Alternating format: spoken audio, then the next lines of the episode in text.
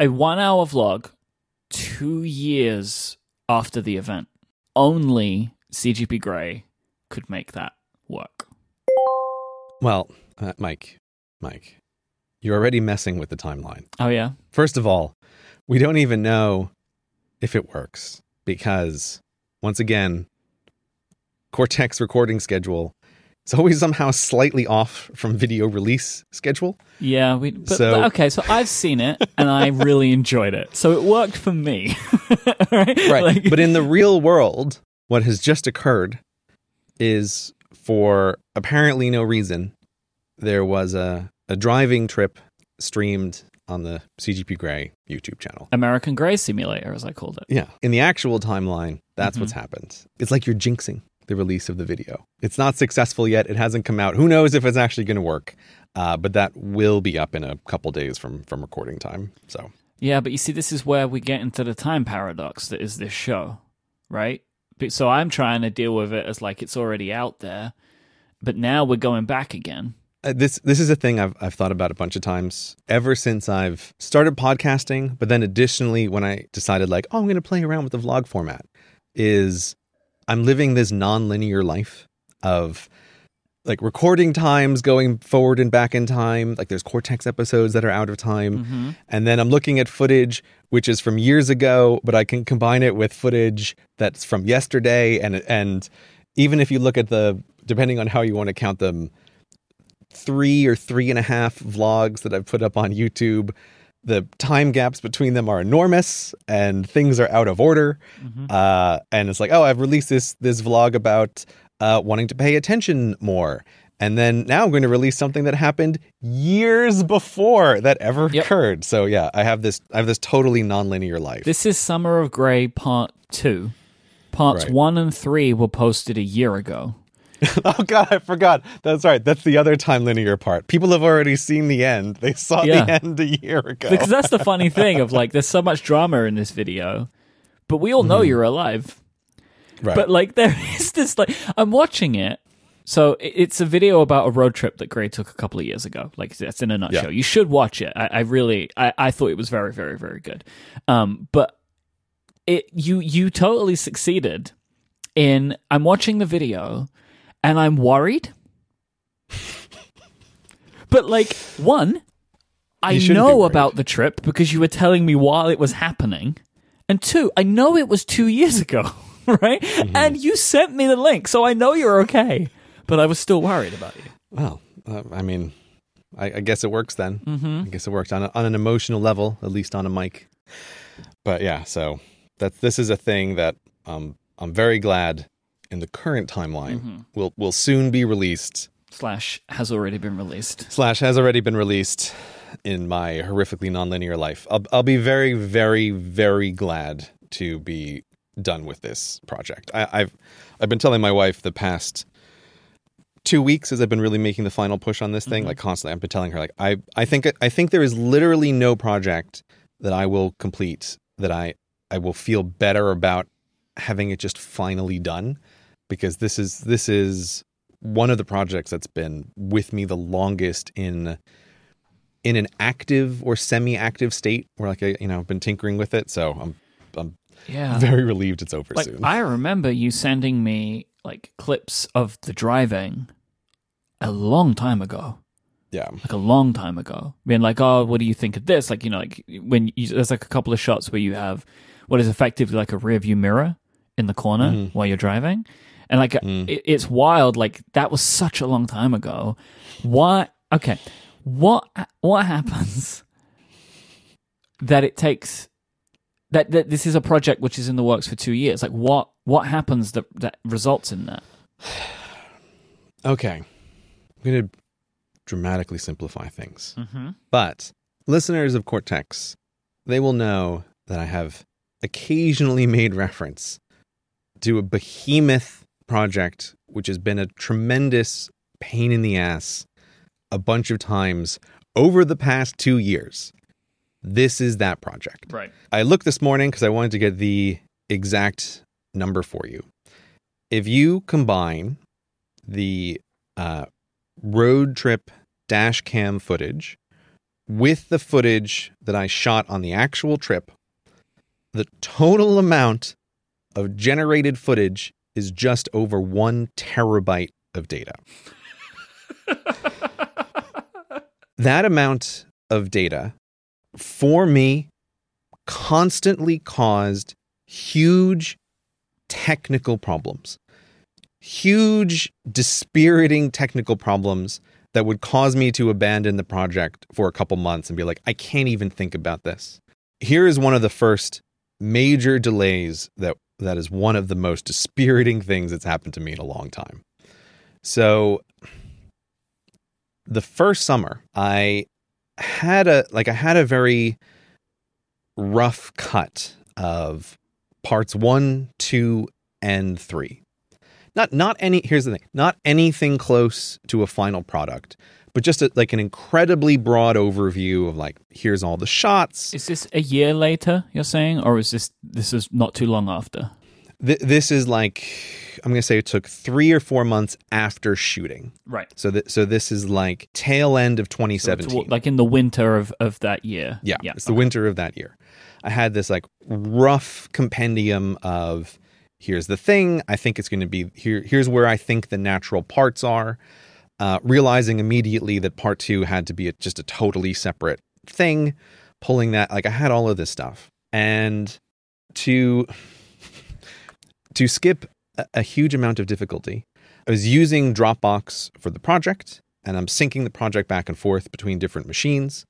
And this is also the first major, major project that I'm doing in Final Cut. You know, again, this this amount of data is absurd. You've never handled, you know, so many terabytes and and Yeah. of, of data and footage and even just Yeah. you know pure time before because you've never done something like this. I'm way out of my depth. I'm totally out of my depth. Again, like to a bit more, like just to provide a little bit more context for the discussion. So, like, Yeah. Grey takes a, a, a long road trip, um, and is basically filming. You have like dash cams that are filming the entire driving period, as well as a bunch of clips that you're taking yourself of places that you're visiting. You know, like you would normally see in a vlog, right? Like here I am, and I'm looking at this thing, and uh, that kind of stuff. But it was, you know, I'm assuming the many, many, many, many tens of hours of multiple cameras shooting the road that caused a lot of the issues that we're talking about.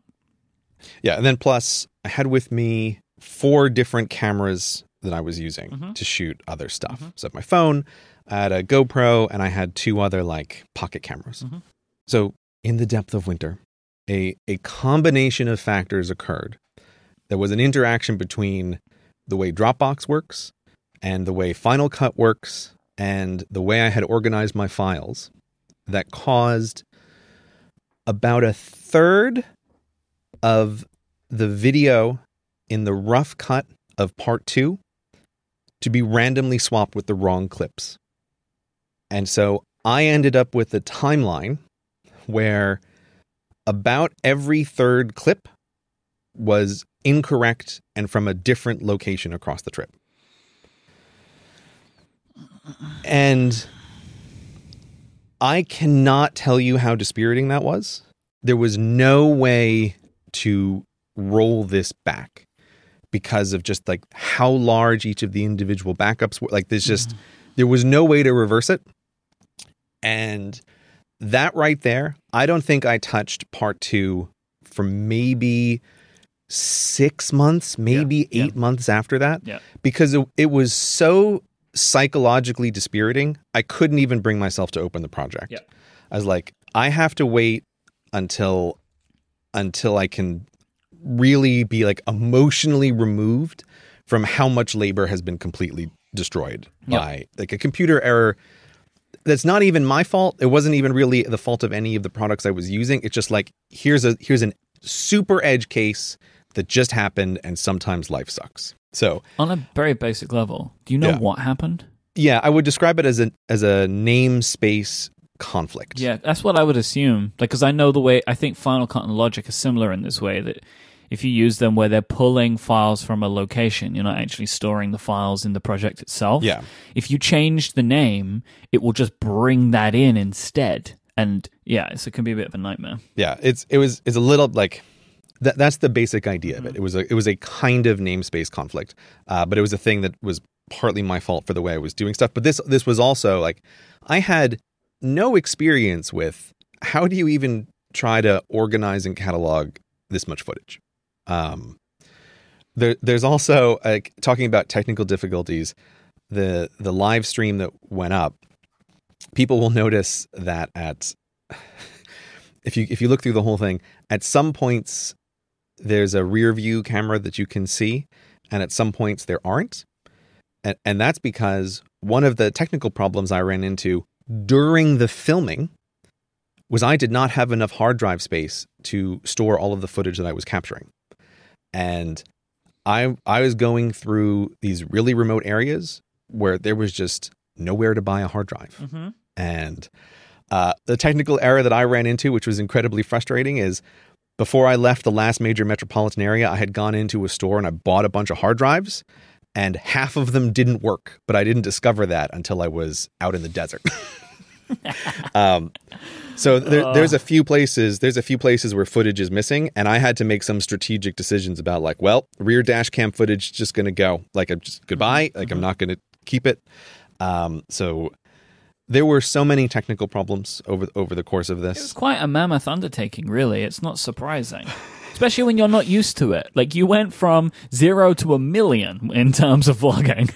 I did, I did, and the thing is, I didn't have any idea what I was getting into. No. I just I had no concept of how much of a problem I was causing Mhm. for myself and yeah, I didn't have any idea of what was this going to look like in the end. I thought like, "Oh, let me just go and capture a bunch of stuff.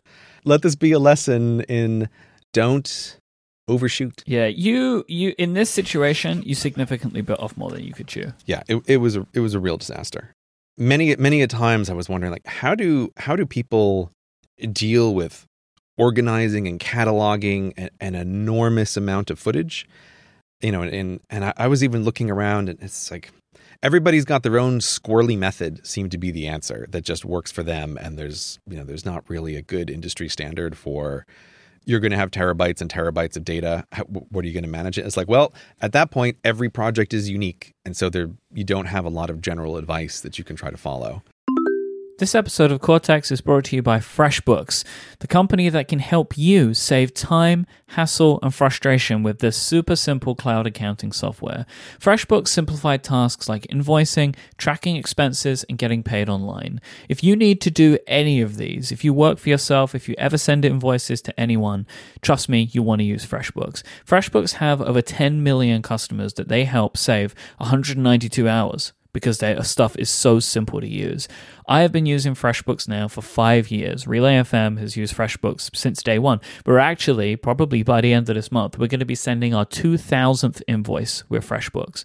I cannot imagine the amount of time, hassle, and aggravation I would have spent over these last five years if I was using anything else. The fact that I never have to chase an invoice because I can see when somebody's received it and when they've printed it is amazing. The fact that all of the information that I need is saved and I can just select everything that I want from drop down fields when I am setting up an invoice is amazing. I love all of these features of FreshBooks. I love that I can go in and get notifications to see what's changed since the last time I logged in so I know what needs my attention. This is the stuff that you will be able to get yourself if you try out FreshBooks. If you're listening to this show, you ever send invoices or you ever need to get paid online or you ever track expenses and you haven't yet used FreshBooks, please just give it a go. I know you're going to love it. They are offering an unrestricted 30 day free trial to listeners of Cortex, so you can go in, try it out, and make sure that it's right for you. You don't need to give them your credit card information or anything, they just want you to try it out and see how right it will be for you and your business. All you have to do is go to freshbooks.com slash Cortex, and when they ask how you heard about them, say, from Cortex. So go to freshbooks.com slash Cortex and get a 30 day free trial. Our thanks to FreshBooks for their continued support of this show and Relay FM. But yeah, so so there was, you know, the better part of a year where I didn't even touch or think about the project because I, w- I was just too dispirited to even try to pick it up. Mm-hmm. But that's also partly why the original like part 1 and part 2 were really delayed because I had some technical problems with that one as well, but they were much more minor compared to part 2. Part 2 was the real disaster. You were dealing with way less. Yeah, I was dealing with much less. It was also it was also a lot clearer like what is that? Whereas with the part 2 stuff I'd shot so much footage and like I don't even know like what is this thing? what is I can't I can't just show someone whatever it was hundreds of hours of like hey let's go on a trip together like it's you know it's horrifically boring to do that so it's also trying to select the interesting parts Yeah, I mean, I know this probably.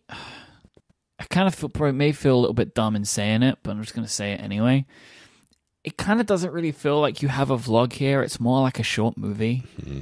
because you had to treat it differently. Because when you have so much stuff, you can't actually really make a one hour vlog.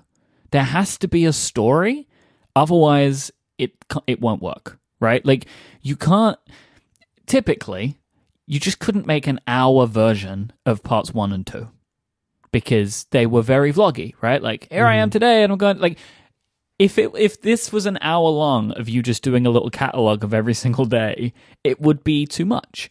But instead, there is like a story. There's foreshadowing, and like the, you know, there's a bunch of interesting things going on that make it something you can sit through and enjoy without like constantly checking how far along you are in the video, right?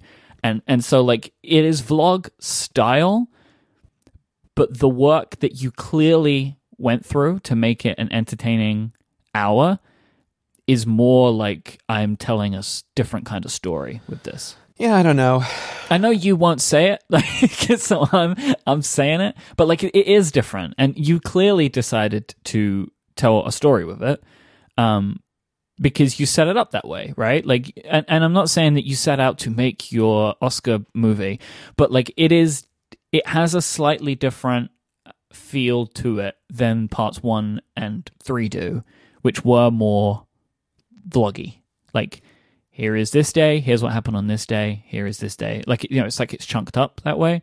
But this is like a much bigger story and you're you know you set it up in the beginning and we follow it through and there's lots of little things where it's like oh god he actually doesn't know how to manage a battery on a car and everyone's terrified.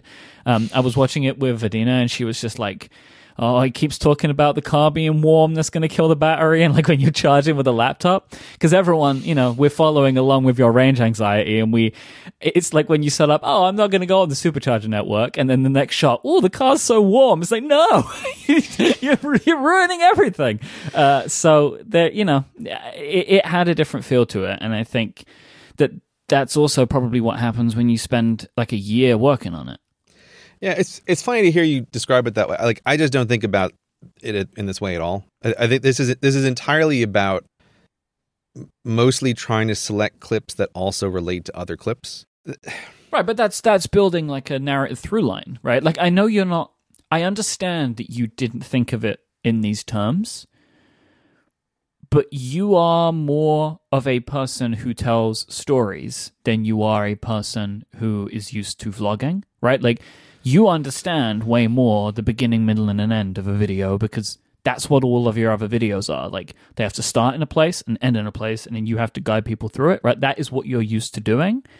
And it feels like you maybe applied a little bit more of that thinking to this video than some of the other vlogs, purely because of the fact that you were dealing with so much stuff. Like it's kind of a little bit more like a typical video for you where you're taking in a bunch of data sources and research and turning it into a thing. It feels like it might have been a little bit more like that process than some of the other stuff that you've done, which is more vlog like. Okay, well, it has a beginning and a middle and an end because it's a literal journey. There's a start point, there's a place I'm trying to go to, and then there's the end of it, which is now now this is done. Yep.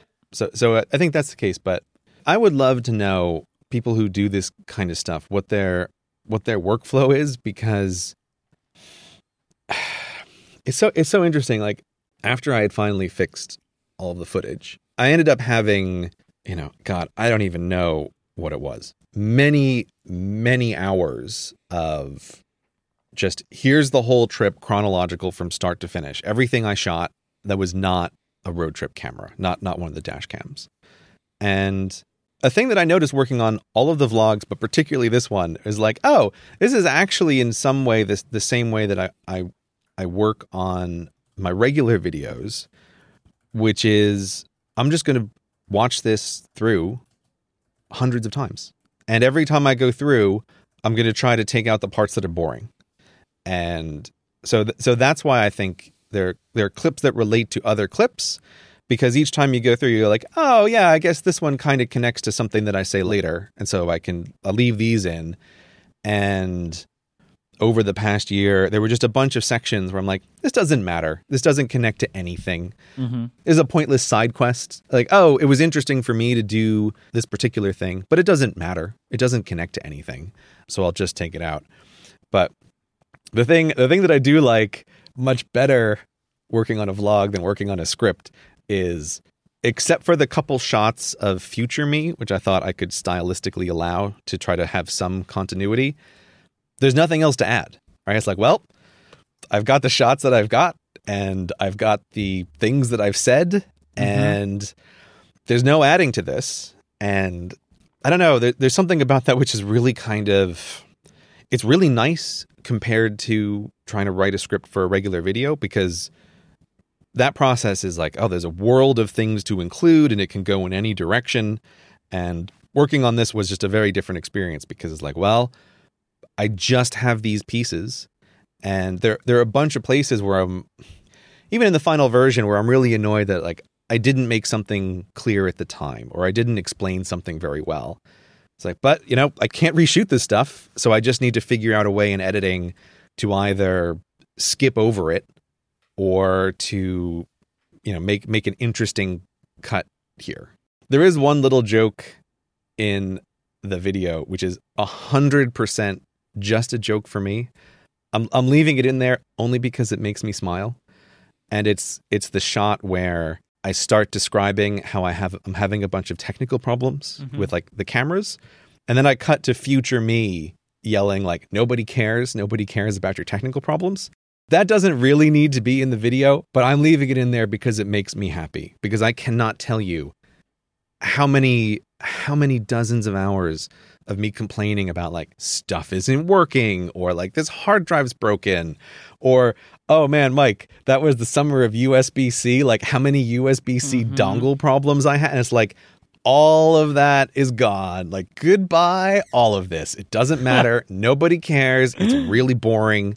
And so that, I feel like that was that's the process of like I'm just going to go through this a bunch of times, and each time I'm going to try to take out whatever is the least interesting part of this, and hopefully what I'm left with is sort of interesting and has some kind of through line. So I'm I'm very relieved to know that you liked it. I really did. I was nervous when I saw the runtime. Yeah. it's like, whoa. But it, I was genuinely surprised uh, how entertaining I found it. It was also funny to me. I, I also had some real visceral reactions to some points of this video. Yeah. Do you can you can you guess which part of the video caused the most major flashbacks for me? You're horrified by the ghost town that I, I visited. Yeah, well that's that's one that's like one whole thing where one I can't believe that you went there. Listeners, listeners, here's the thing.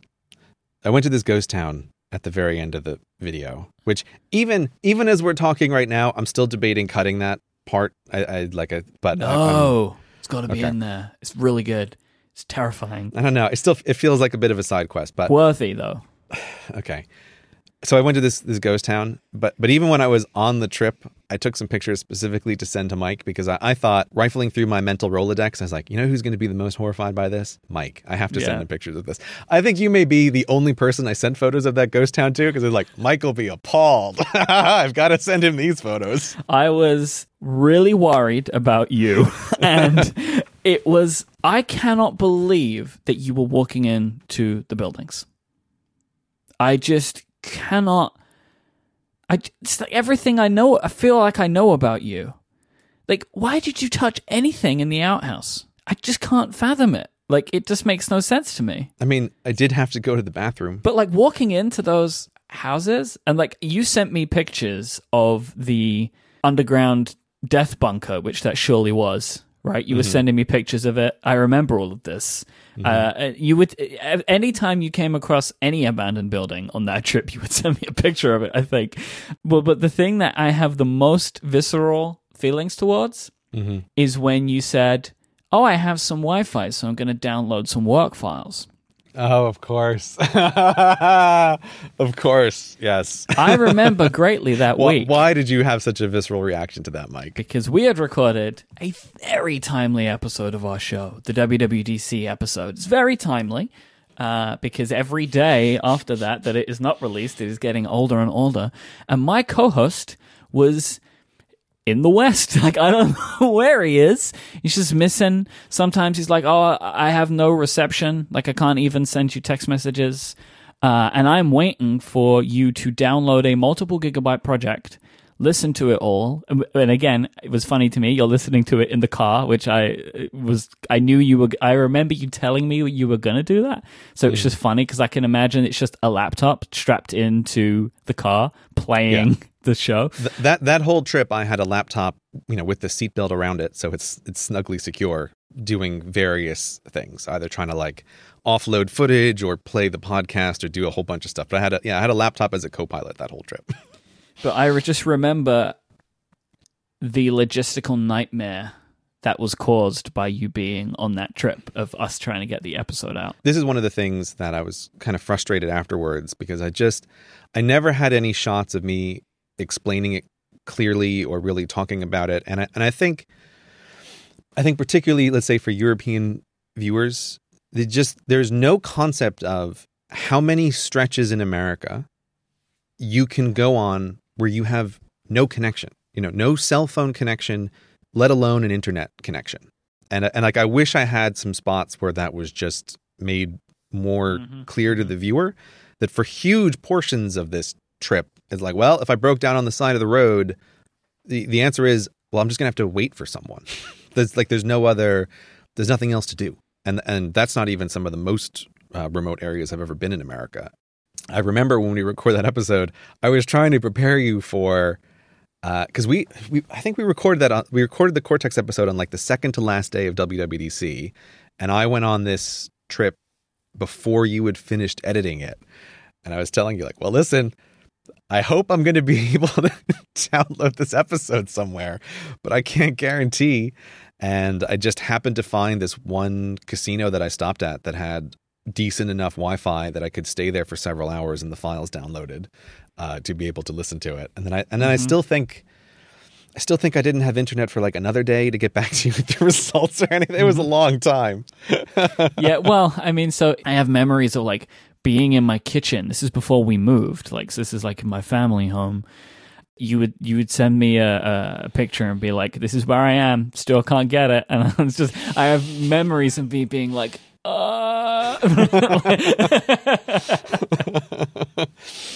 it's funny to hear this, Myke, because all of your anxiety had completely slipped out of my mind a lot. Mm-hmm. Like I'd forgotten all of this. Mm-hmm. And to me, the entirety of that time was just reduced now to this one funny clip that I had of me listening to the show mm-hmm. while we're in the car. Oh, I was going to say, here, here's the thing. I don't know if most viewers will ever notice this kind of thing, but this is one advantage of living the non-linear life is by by having the parts 1 and 3 and then part 2 be very separated in time from their production I don't think anyone will notice.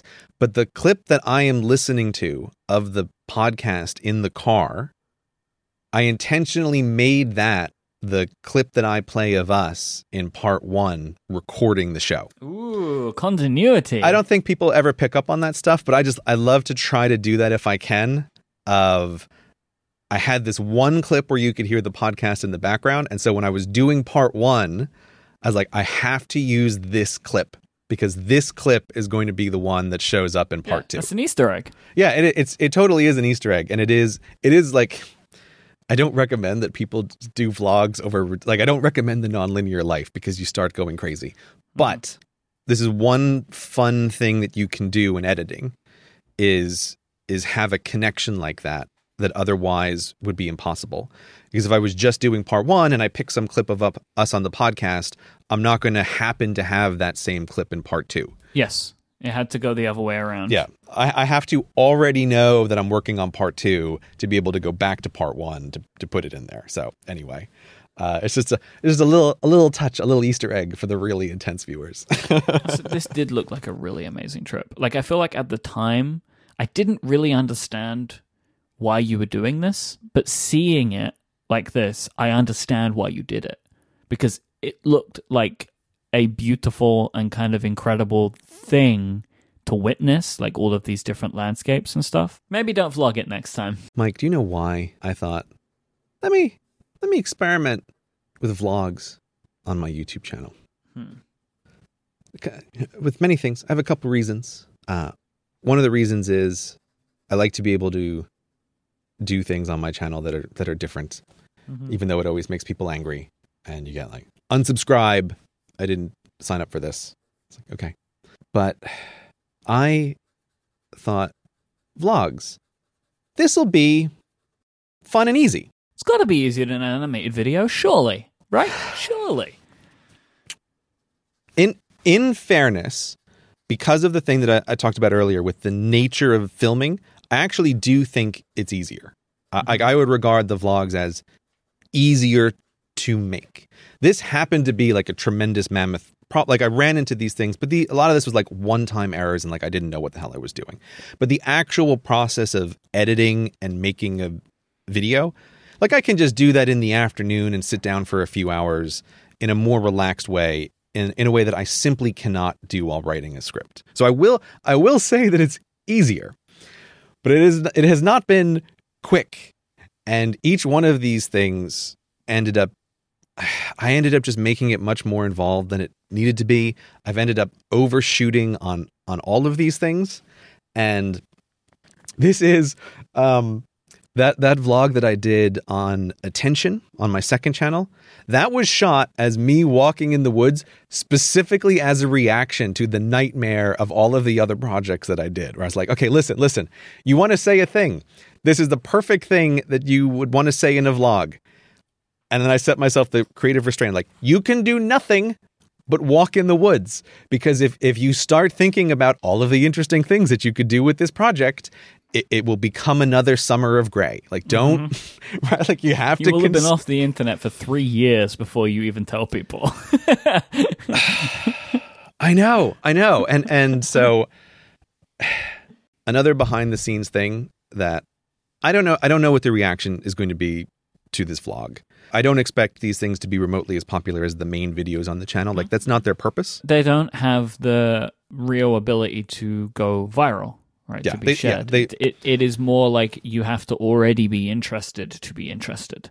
Yeah, I, I think of like expanding circles of audience attention, mm-hmm. and you know, if if you look at some of my videos that have a lot of views on it, I'm always aware like many of those views come from people who don't even conceptualize that there is a channel that produces these things. Sure, They're just sure. like watching random videos. Mm-hmm.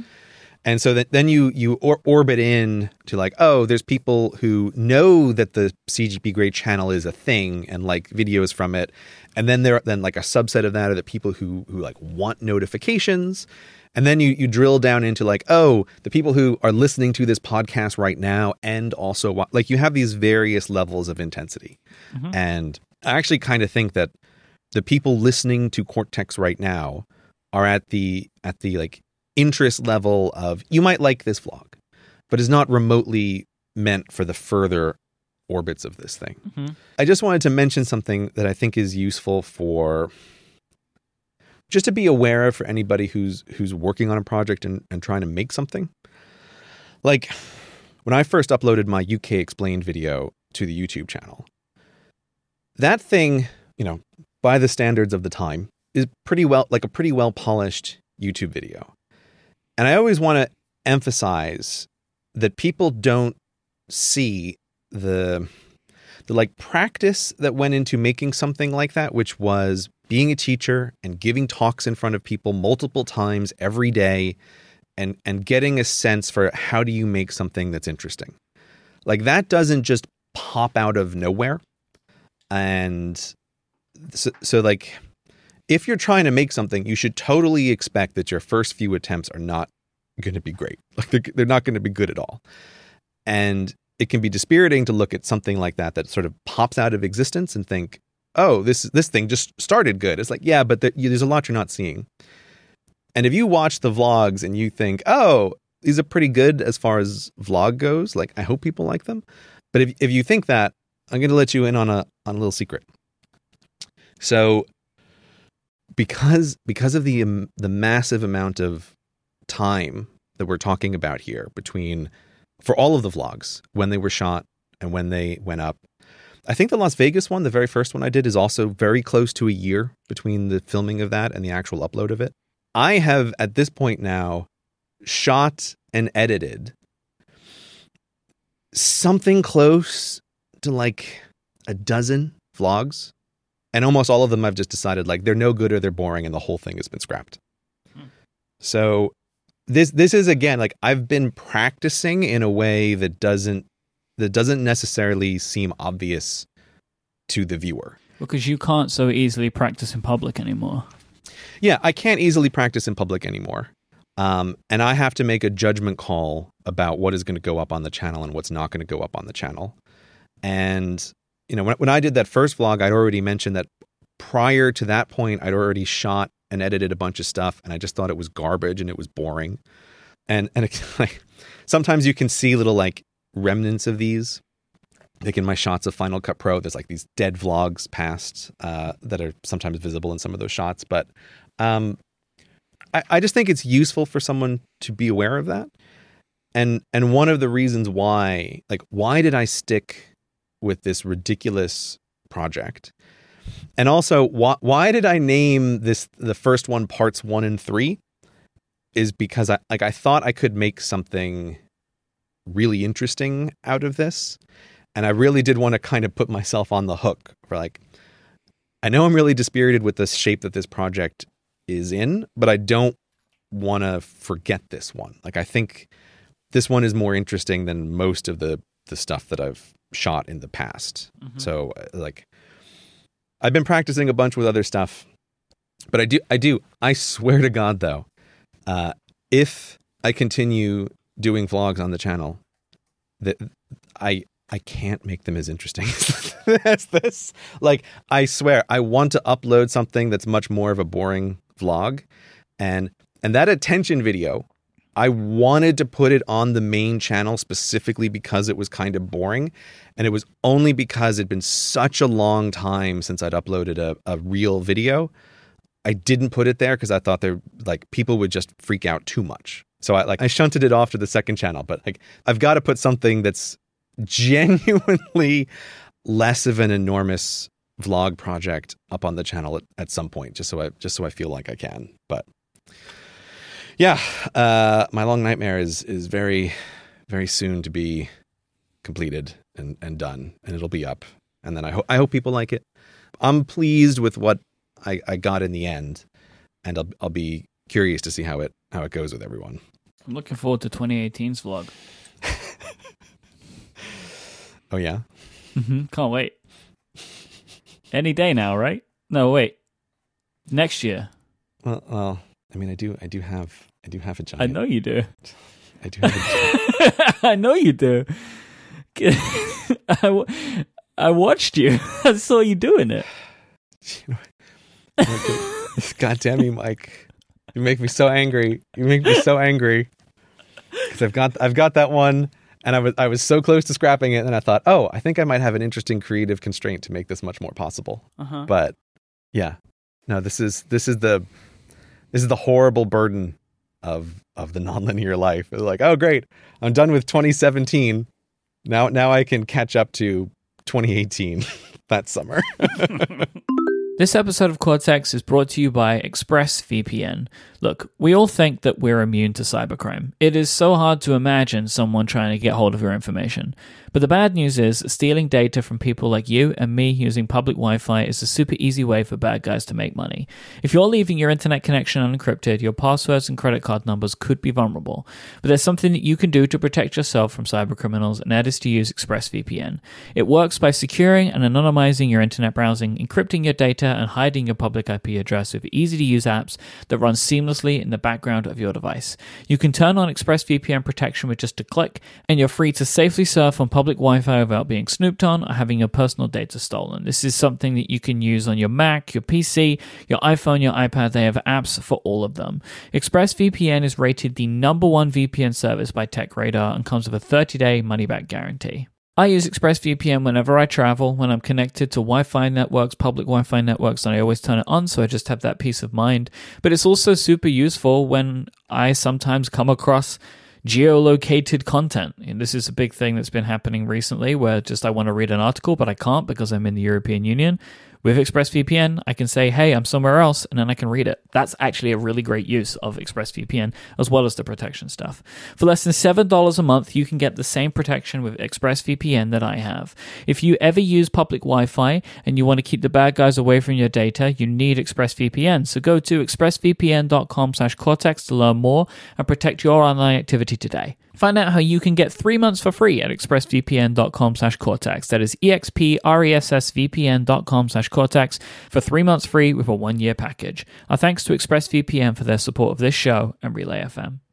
So, Grey, on our last episode, it was an Ask Cortex episode, and Ask Cortex episodes, because they are so, they are full of so many things, they tend to generate a lot of different discussions. There are always, with these types of episodes, at least one thing that I hear about a lot after the episode. Can you guess of the things that we spoke about last episode, the thing that people spoke about most? Could it have been our hate of lunch? right? What do you think it was? Well, I mean, who could disagree that lunch is the worst? No one. I was honestly thinking it would be this, was not this. We definitely had some people say that lunch is great, but there were lots of people that don't like it, and there were lots of people that were mostly ambivalent to our hate for food. But Yeah, here's the thing. After having done this for years now, Mhm. I know there is there is no point in even trying to guess what is the thing that people latch onto because it's just it's random. Like it's the it, it's the random capricious interests of the internet. Mm-hmm. And so I have no idea. What did people latch onto from last time? what day does the week begin on? Monday is the correct answer, Myke. I don't understand how there could be any discussion about But this. great. Did you not know that the weekend is because they're at different ends of the week, like a rope? It has two ends. Did you not know that? It's like a bookend, Grey. Did you not know this? I have no time for this argument. That's stupid. This is the argument that has been thrown at me a lot over the last couple of weeks that the reason it's called the week ends is because there's two ends to the week. And it's like, okay, No. we're not having No. an etymology discussion here. We're not talking about where the word came from, right? Nobody thinks of this. When you say to somebody, How was your weekend? Like, do you only care about Saturday? Do you not care what happened on Sunday because Sunday was the beginning of the. Like, no one. Nobody thinks of That- the yeah. weekend as two separate days on either side of the week. Like, that's not. This is not how we do it. Like you're not like, oh, Saturday, No. that's the end of the week. Sunday, beginning of the new week. This is the begin. This is the first bookend. No one thinks this way. You can tell me a million times why the weekend is like a bookend. Sure, fine, that makes some sense. But that's not how people live. Nobody lives that way. This this is a kind of I'm sure there's a term for this, but it's a, it's a sort of backwards reasoning from the way things are to why it makes sense that they are this way. Mhm. Right? Of, of like, oh, they're like bookends. I think there are many things in the world that are like this. Cough, the entire education system. Cough hmm of of like, oh, it is this way, and now we can reason our way into why it should be this way and why this way is great.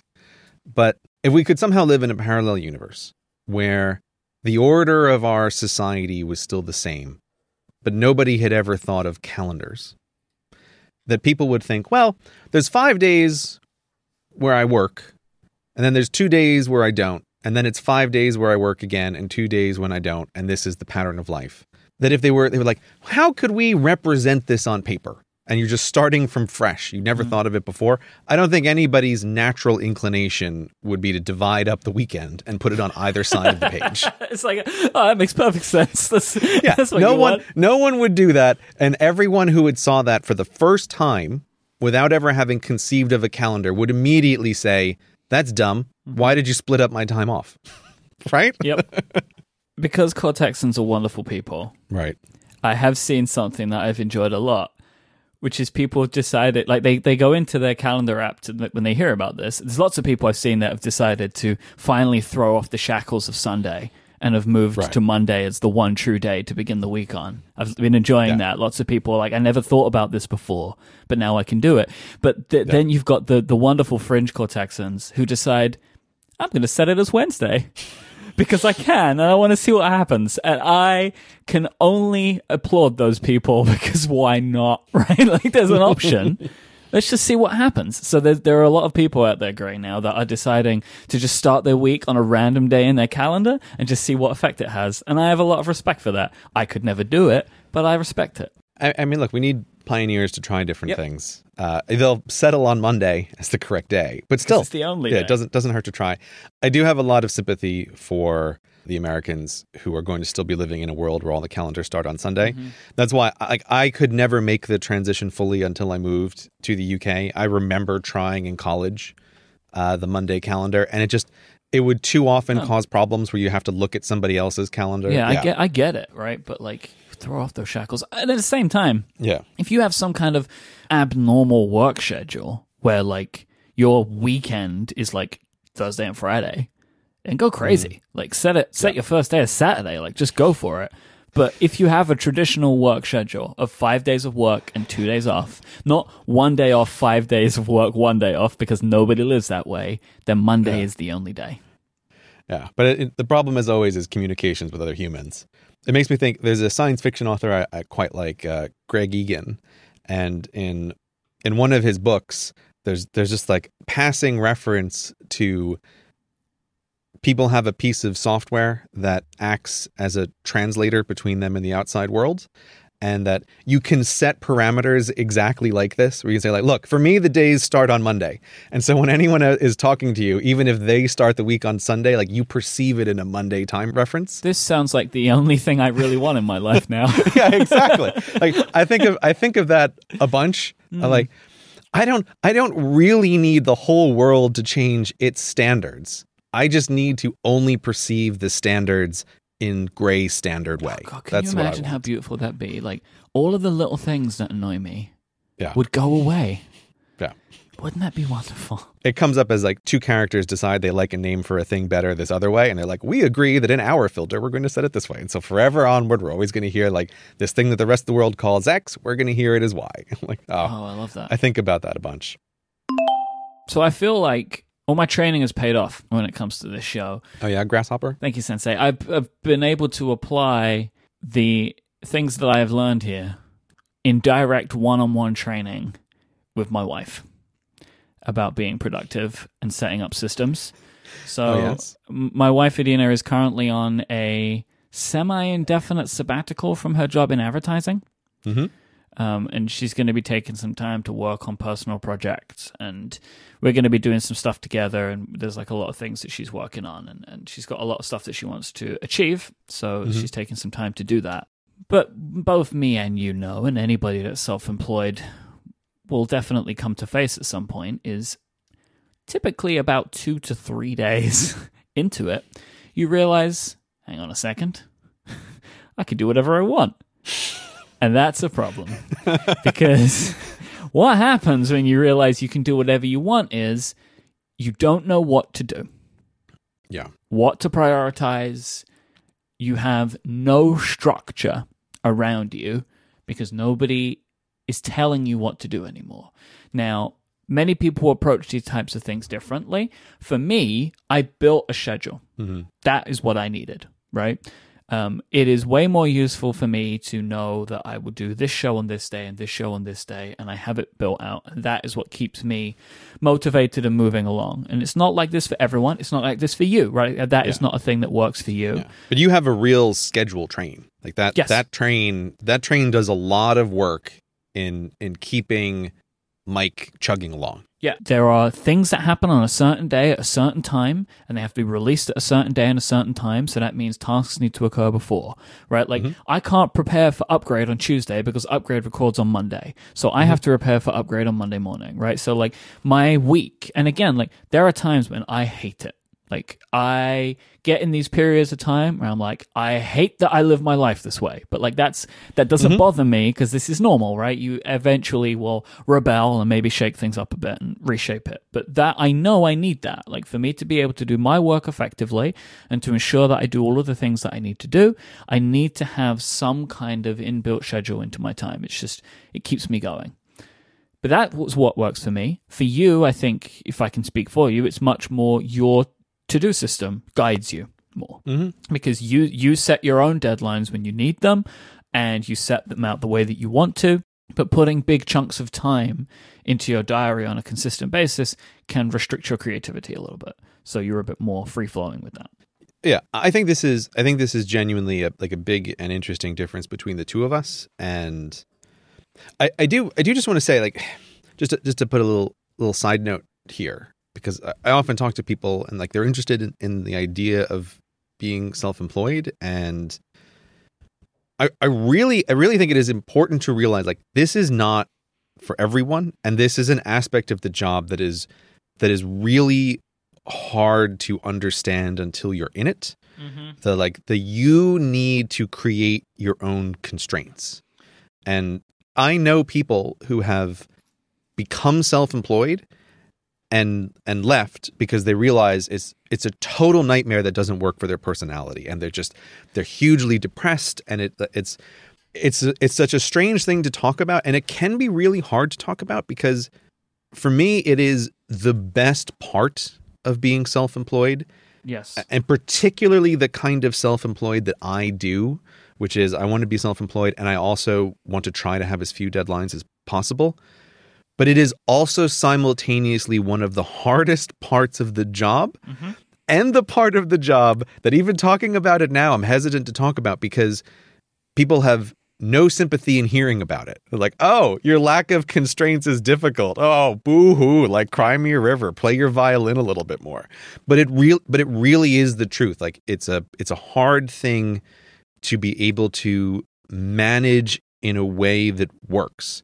And it's it's one of the reasons why like you and I like to talk about work a lot because it's it's helpful to reinforce some of the ideas that are that are important. And and one of those ideas for me that, that I've definitely learned over the years is that deadlines are anti-productive.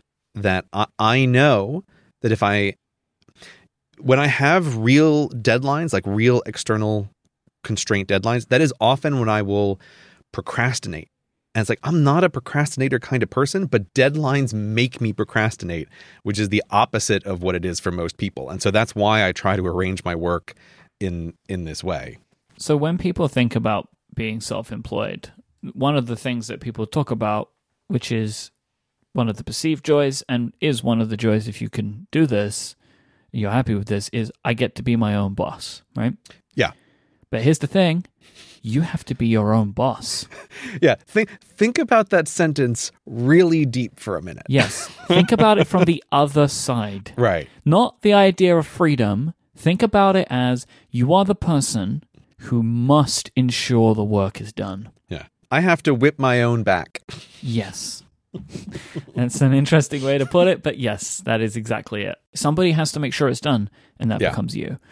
So, going back to why we were talking about this, like Adina has always been a person who writes huge to do lists, Mhm. just massive to do lists. And this was fine before because she would just have this list of things that she wanted to do and she would knock them off when she needed to.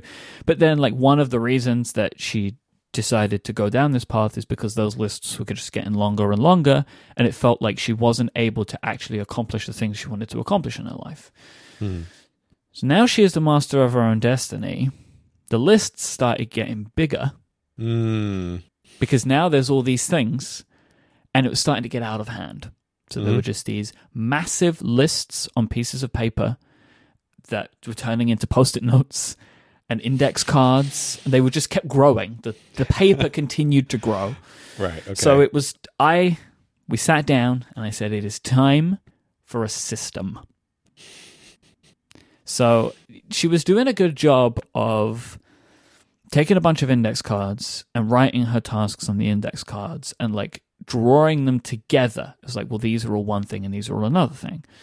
And as I was saying to her, I was like, that's really great. But those index cards, that's not going to help you, in my opinion. Um, Index cards are a great way to like get everything down if that's what you want to do. But that is, in my opinion, not an ongoing system because yeah. you can't carry those index cards around with you. It's once you've written, if you filled an index card with a bunch of tasks, how do you add more to it?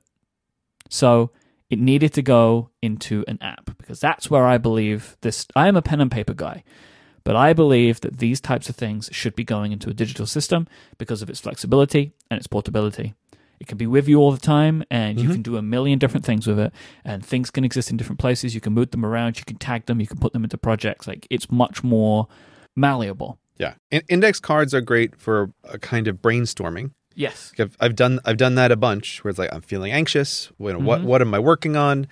Let me write down stuff. You can move it around on the table. Oh, all these things kind of go together. You know, I, I completely agree. That is that is great for thinking and anxiety reduction. Mm-hmm. But I'm I'm, I'm with you 100 percent that ultimately you you have to have some kind of system that it all goes into where where it becomes actionable items. Yes. So we were looking at the slate of to do apps that were available, um, and we chose things for Adina. Hmm, good choice. It is the app that I would like to be able to use. Mhm. There are a bunch of things about that app that work great, but there's some stuff that doesn't work so great for me. So, like, some of the support that it has for repeating tasks has been weird and continues to be weird. Like, for example, if you have a repeating task and it repeats every Wednesday, you can't complete the task until Wednesday. That does not work for me because hmm. that's not how I work. Sometimes I like to do things sooner than they should be done. My understanding is they are trying to fix this. This feels like like with most to-do apps, if they've been around for long enough, you can tell that there are some just real they made some decisions. Right? Like we have this a lot with OmniFocus, right? The company made decisions 10 years ago, Mhm. but now they're going to start to be a problem. Right? And like this is like the time zone thing. Has that been fixed yet? Do you want to, you need to I wasn't. I wasn't. I wasn't going to bring it up, Myke. I was. I wasn't going to bring it up. So, you know, but stuff like that. I wasn't going to bring it up, especially because the summer is coming up. Oh God. Oh, I feel for you. I'll be fine when I land and Todoist tells me, "Would you want to change time zone?" And I say yes, to Todoist, and it's done. So, like, you know, I'll I'll enjoy that. yeah, you you enjoy your little smug moment in the sunshine. Oh, I will. I think about you every time. Every time I land, I think about you as I press the button when Todoist helpfully asks me if I want to change to the local time zone. Fuck you, Myke. Yes, yes, I know. Things is brilliant. One of the reasons I like it, and I use it because I use things for uh, my Cortex to do list. Like I have a little shortcut that I run. It's because within a project you can put in these headings, and there is a way to do this in Todoist, but it does not work with the way that my brain works because it just looks like a task. But in things, it is laid out. They look like headings, and, and it's much more visual in a way that I enjoy. Yeah. Otherwise, I don't need it. I would like it, but I don't need it, which is why I don't feel the requirement to do it the way that Todoist does it. But I like the way that it works in things. Plus, just from a visual perspective, things is my favorite of all of the to do apps. It is beautiful. It is designed very well, and a lot of the interactions are really nice with it. So, yeah. I'll ba- I'll back you up hundred percent on that. The- Things is the best looking to do app Mm-hmm. by far. I think honestly, it's the only good looking one. it's not it's the best one. I think it's the only good looking one, and it's because this stuff is really difficult to do. I mean, like they're perfectly fine, but they the design of them does not excite me in any way. Yeah, things has a nice feel to it, and I, I bust it out every once in a while. I, I actually have been using it the past uh, couple weeks because I've been particularly busy, and as I meant, like sometimes it's nice to have like here's a separate list of like the absolute has to happen stuff that I just want separate, like so it's easier to think about. Like here's five things, Mm-hmm. and that's it. Like I don't want to open up the major th- stuff. Like I can let everything just fall by the wayside. You know, I do that. Mike's laughing because he knows what's going on. No, it's like we're like we're like terrible people though in that in that way of like I have to have something's going on right now. I can't even use my regular to do app. I need a whole new to do app. It's the only way I can function right now is I need a whole separate list for my usual list. But I Yeah, do I- it like- too. Yeah. I know this sounds ridiculous to people, but you you do run into these situations where it's like, look, there's mission critical stuff that mm-hmm. has to happen, and literally everything else in my life can fall by the wayside, and I will just mm-hmm. reap the consequences later. This is one of the great uses of pen and paper when it comes to to-do lists, by the way. Yeah, if you totally if you look at your reminders list, your things list, your OmniFocus list, and you're like, "There's too much here." If you sit down and like you write down what are actually the most important things from that list, it can really help you understand what you actually need to do. Yeah. And so, really, all we're doing is for the same reason that I put all of my stuff into a digital system. I'm using a separate mm-hmm. digital system for things that are like, I don't want this to clutter everything else. That's why like I do really like things and it's the reason why I use it every once in a while in that situation because it is it's beautiful looking, which is de-stressing. OmniFocus, it is the most powerful, but it I always think it it, it suffers from what I'm what I'm coining as like redundant RIS syndrome, which stands for redundant information syndrome where it's like you look at a list and it'll tell you in two places on the same screen what project it is, or like it'll show you all the tags. Like, I don't really need to see all this stuff. And sometimes it can feel a little overwhelming. Uh, so, like, things is really nice. And I, I, I, would say for anybody out there who who still is looking for a, a, a to do system, probably things would be my default recommendation if I don't know anything about you. If like yeah. you just you just need to pick something, go with things. It it looks nice. It's it's easy to use. It's obvious what everything is for, and you will know soon enough if you need something more powerful like OmniFocus. Like you, will discover that on your own that mm-hmm. there are limitations there. But I'm I'm also with you. I thought it was dumb at first thing's ability to have headers, but I think that is that is like a unique defining feature of that app which I, I find myself missing everywhere else. The like mm-hmm. the way things lets you separate tasks in this non-actionable way to just group them. It's a killer feature of that app. It has this wonderful interaction that I see in a, I saw Adina do, and I'm like, what did you just do? So the app has a little plus button in a circle, right? Like, and you tap that plus button to add a new task, right? Mm-hmm. I think all to do apps have something that's like this, right? You're in any mm-hmm. view, you can tap it, or you can like tap and hold it and create a project or whatever. But if you're looking at a list of tasks, you can tap and drag that button anywhere you want and it will create a task wherever you let go. Uh, I mean, so, so you can like drag it onto a project and then it creates a new task in that project? Or where in a list. So if you have like a list of 10 oh, things, you okay. want to put something in the middle because that's just where you want it, you just drag it there and it just pops the new task thing open and it, that's where it saves it. It's like, oh, I like that, right? Like it just looked good. Let's see, that's interesting. That is a great new user just getting used to something feature like just mm-hmm. just drag it where you want it mm-hmm. as opposed to you know like if you find you need something more complicated i have a whole bunch of shortcuts that are my like where do things need to go so i run the shortcuts app which then like takes my input and then properly formats it and sticks it yep. exactly where it needs to go in omnifocus it was like but that is an impossible sell to anyone who's starting something but one of the most valuable parts of the whole thing was like the moment before the data entry right? Because she has to get all the index cards out, and then mm-hmm. the, the, data entry needs to begin. And before, you know, I, I was kind of like trying to help her through this process, right? Because I've been through it, and there is probably nothing I think about more than these things, right? Mm-hmm. Hence why we are here every few weeks. It was at this point where she needed to look at everything, work out what was actually worth keeping, and then the categorizations. So it was like really good because I, I got to see everything and I got we got to like debate it all. Like she had two separate columns. One was like important admin and not important admin. I was like, mm. well, no, that's admin, right? Like the importance is created through due dates. Mm-hmm. Right. So like we got to talk through that kind of stuff. Like if something's important, put a date on it. If it's not important, just leave it in the admin project and you can just get to it when you want it and we got to look at like you know let's build a system of projects and tasks and tags and, and how is that going to work for you?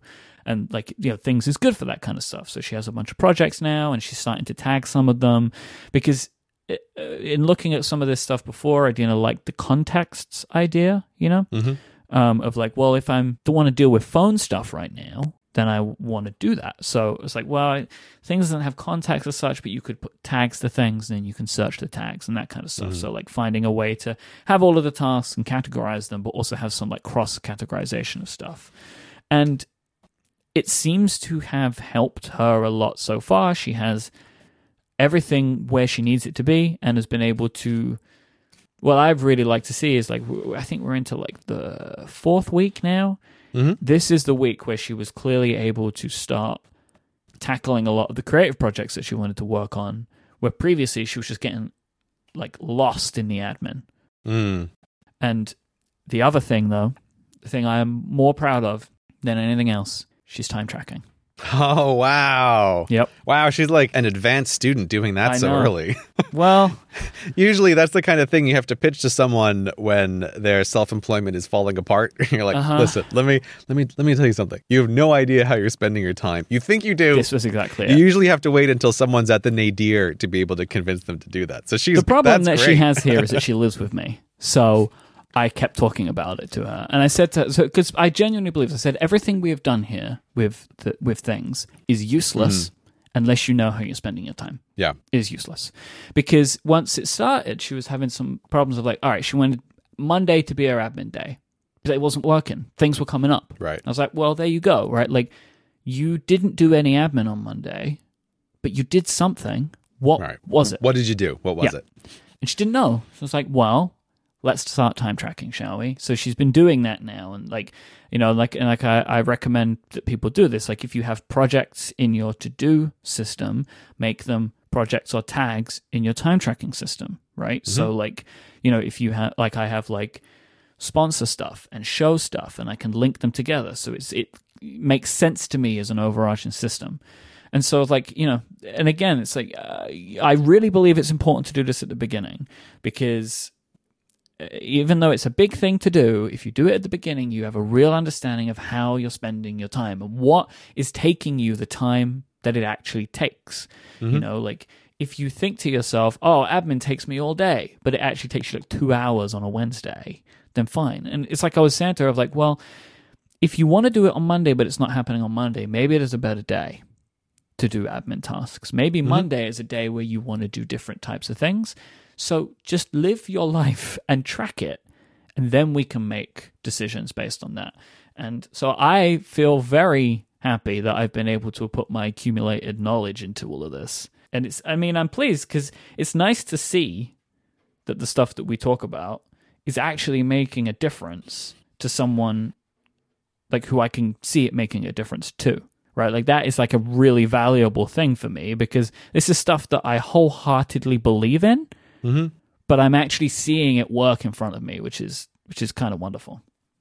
Yeah, it, it's the really important meta work that that helps the main work happen, and y- you ha- you have to get it right. And it's you know it's really helpful to have someone else walk you through it or kind of guide you through it at the beginning stages like that. So I feel it does sound like you really put her on a on a great starting track because She did the the Cortex instructional course, the intense course that I've created.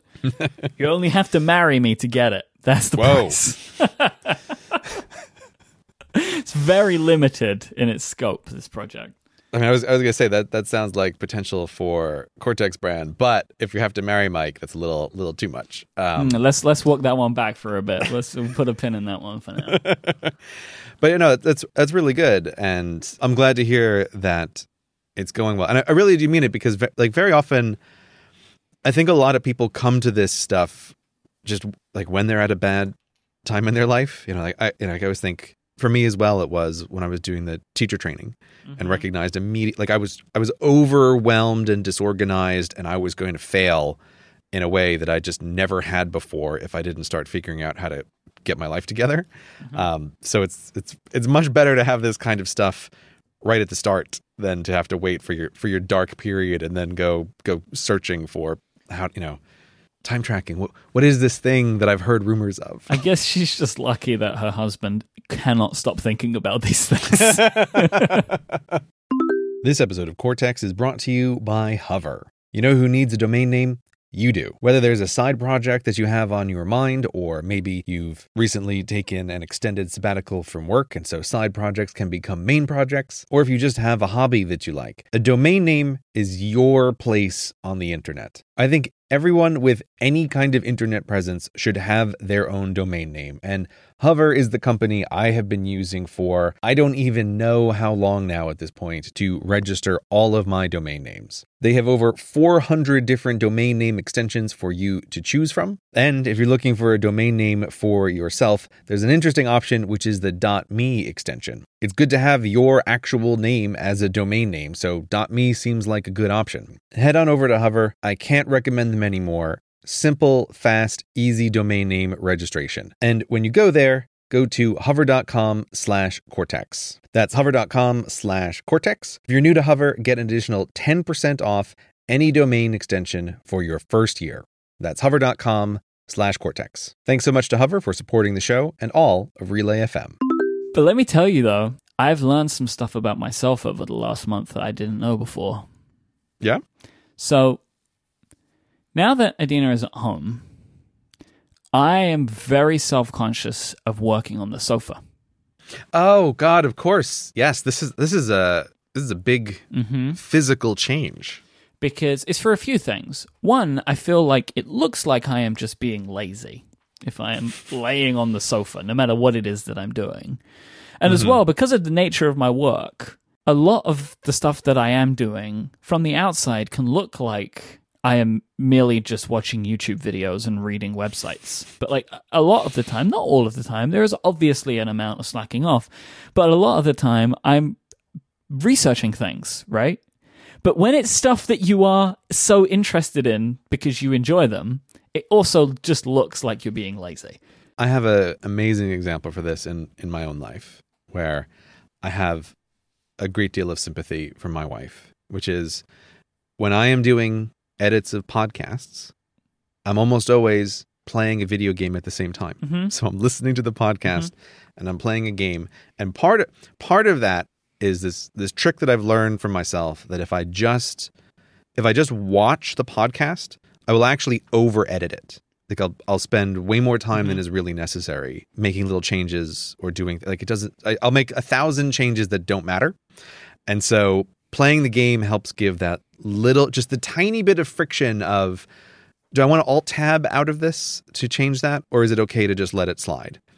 But from the outside perspective, how does one tell if a partner is just playing video games or playing video games and also listening intently to a podcast? There's no. It's very hard to tell. It's very hard to. Tell. Well, it's like the, the other thing is, how do you tell if the podcast that they're listening to is just something that they're listening to enjoy, or are they actually listening because it's something they need to listen to for their work? yes, that would be an even harder situation if you had someone who had to do that. It's.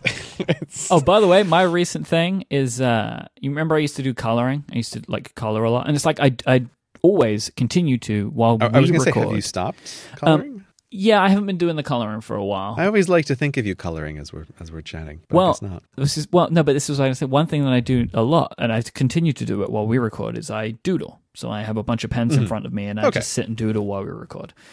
But one thing that I've been getting into now, especially when editing, if I'm editing a project like Cortex, where it's it's very involved and lots of hours, I've been doodling in Procreate on my iPad. Oh, interesting. Procreate is incredible. Yeah, it's it's a hell of a program. It is not as complicated to learn as I thought it would be.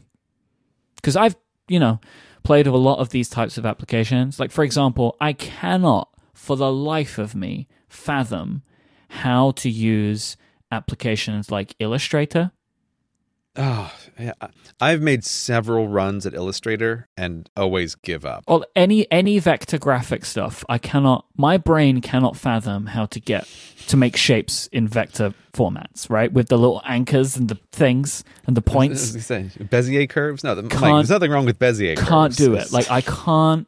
I just Bezier can't understand it. It doesn't matter how much I try. Infinite resolution. It's so nice. I hate it. But but uh, Procreate has been wonderful, and I've just been like working on little like doodles and drawings, and, and just like it's nothing, but it's something for me, you know. Like, Mm-hmm. I, and I really love doing it. But like, you know, I'm not sitting and drawing mugs or like vases and stuff. Mm-hmm. Like, it's not drawings. Like, I don't really know how to describe them. Like, just think of it more like various complicated doodles. But that's just been a thing that I've been doing recently. But like, I also do that sometimes just to relax.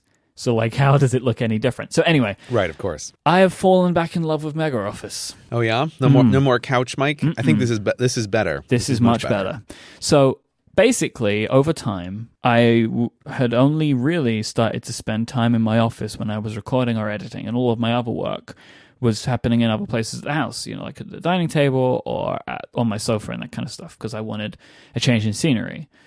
hmm But I have also become incredibly more productive this month Mm. because I'm sitting in the office. so I'm doing more work, which is so dumb. It makes me feel like a caveman. Um, but I I like it. I, I, I feel more productive, and I have noticed something about myself which I didn't know before, or at least I couldn't pinpoint it. If I have a day where I do not really have anything to do, Mm-hmm. I become very lethargic and sad, to be honest, because Mm. I'm just doing nothing. So, didn't notice about myself. I, I knew I had those feelings sometimes, but couldn't pinpoint where they were coming from. And I think I've worked it out. And it is like if I'm not busy, if I don't have stuff to do, it's not good for me. Like I, I need to be busy in some regard. So now it's a case of like I don't want to fill up my time more, Right. but I need to work out what I do on non-busy days. Right. Okay. So that might mean Myke finally gets out of the house sometimes, which could be an interesting endeavor. There's a whole wide world out there to experience. Yeah. So I've heard. they tell me. Uh, I'm not so sure about it, but they tell me. So yeah, it's just been real. And you know what? I I have been very much enjoying using my iPad and my iMac simultaneously. You've seen my corner desk, right? I was gonna say, so like, what, what is the what is the setup here? Yeah. When you- when you're saying using them simultaneously, what's what's the exact deal of what's on what? Mega Office has two desks, right? And desk number two is my game streaming setup. So it's just like dedicated, it's set up for that. But desk number one, the original desk, is a corner desk. So on the large side of the desk, I have my iMac, and on the smaller side of the desk, I put whatever. Like it's just where things go. But when I uh, am using my iPad at a desk, I have a great stand. It's called the Clear Look stand. I will put it in the show notes. It can elevate my iPad to eye height, and I use uh, Apple Magic Keyboard and my Apple Pencil, and that is perfect for me because it gives me some kind of consistency in ergonomics, and, and uh, that's been great for me. So I put that on the smaller side of the desk, and I'm doing a lot of my work here.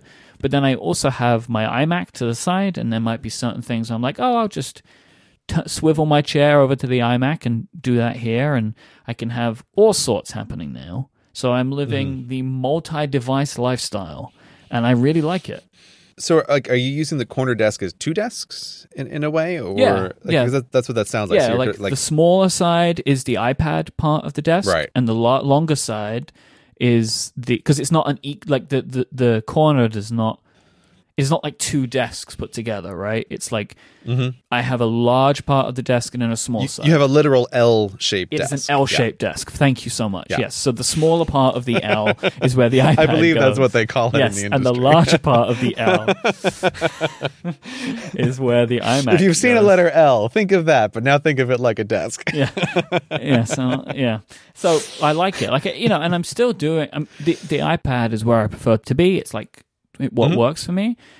But I also like having the iMac here to just pick up some other stuff if I need it, and it's been really, it's been really nice actually to have a renewed focus. I think it was probably time after nearly doing being self-employed for five years this year.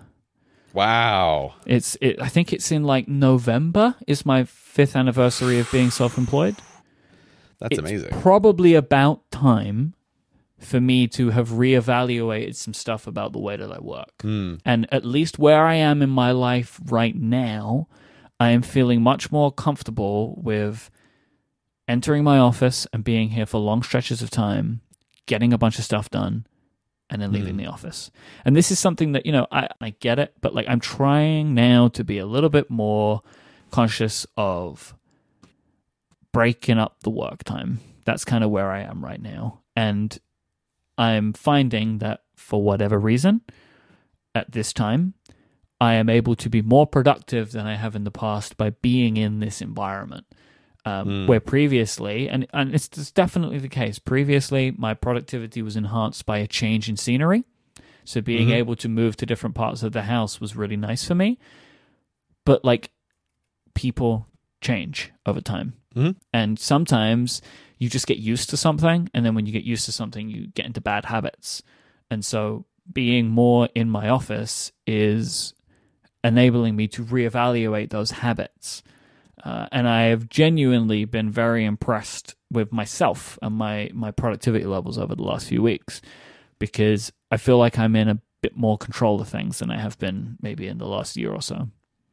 That's great to hear. And and uh, not only do people change, but the situation that you're in changes. Yes, that's what's forced this, right? It's like That's the catalyst in this in this situation. I do not want to be setting the precedent that the living room is also an office now that Mhm. there are more people here all the time, right?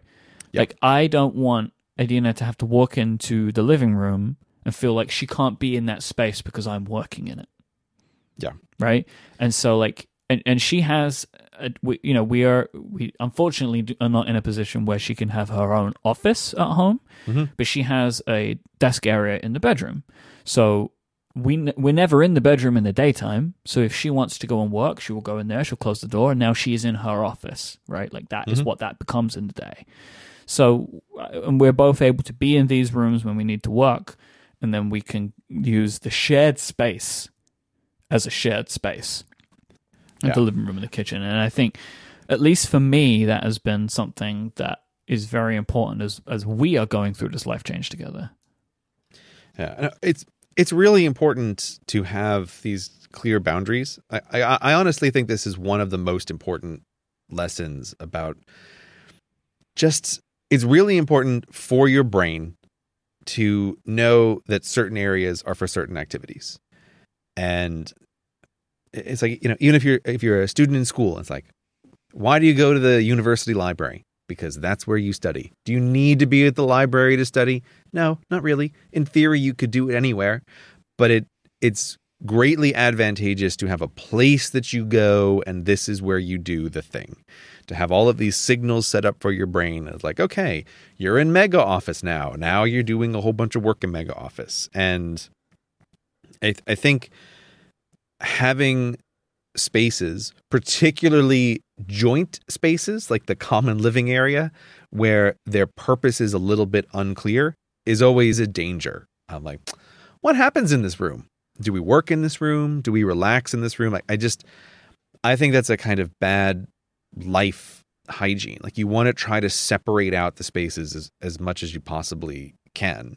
And I always find that, like, if I'm not feeling great about stuff, that it's it's a kind of it's a kind of contamination of the space of like, oh, this space is used like its purpose is unclear. Like what happens in this space?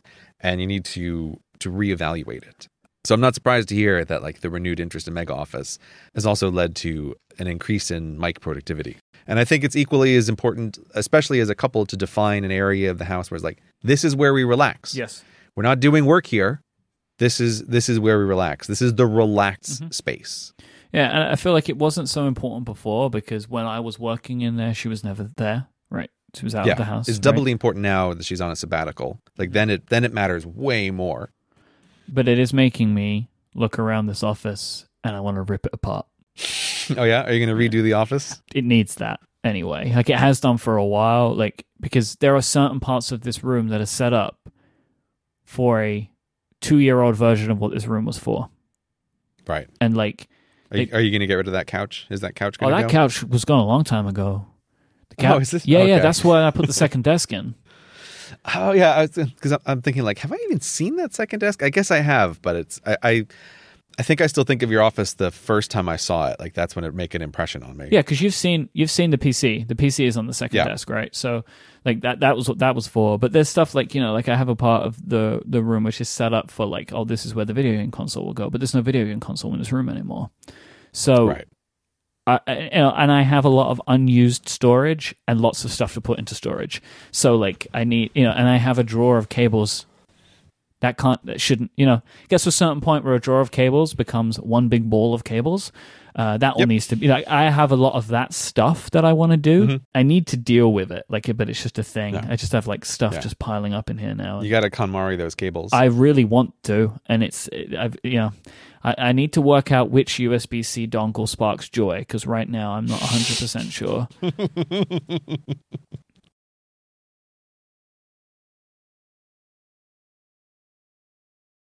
This podcast is brought to you by the letter L. L for desk.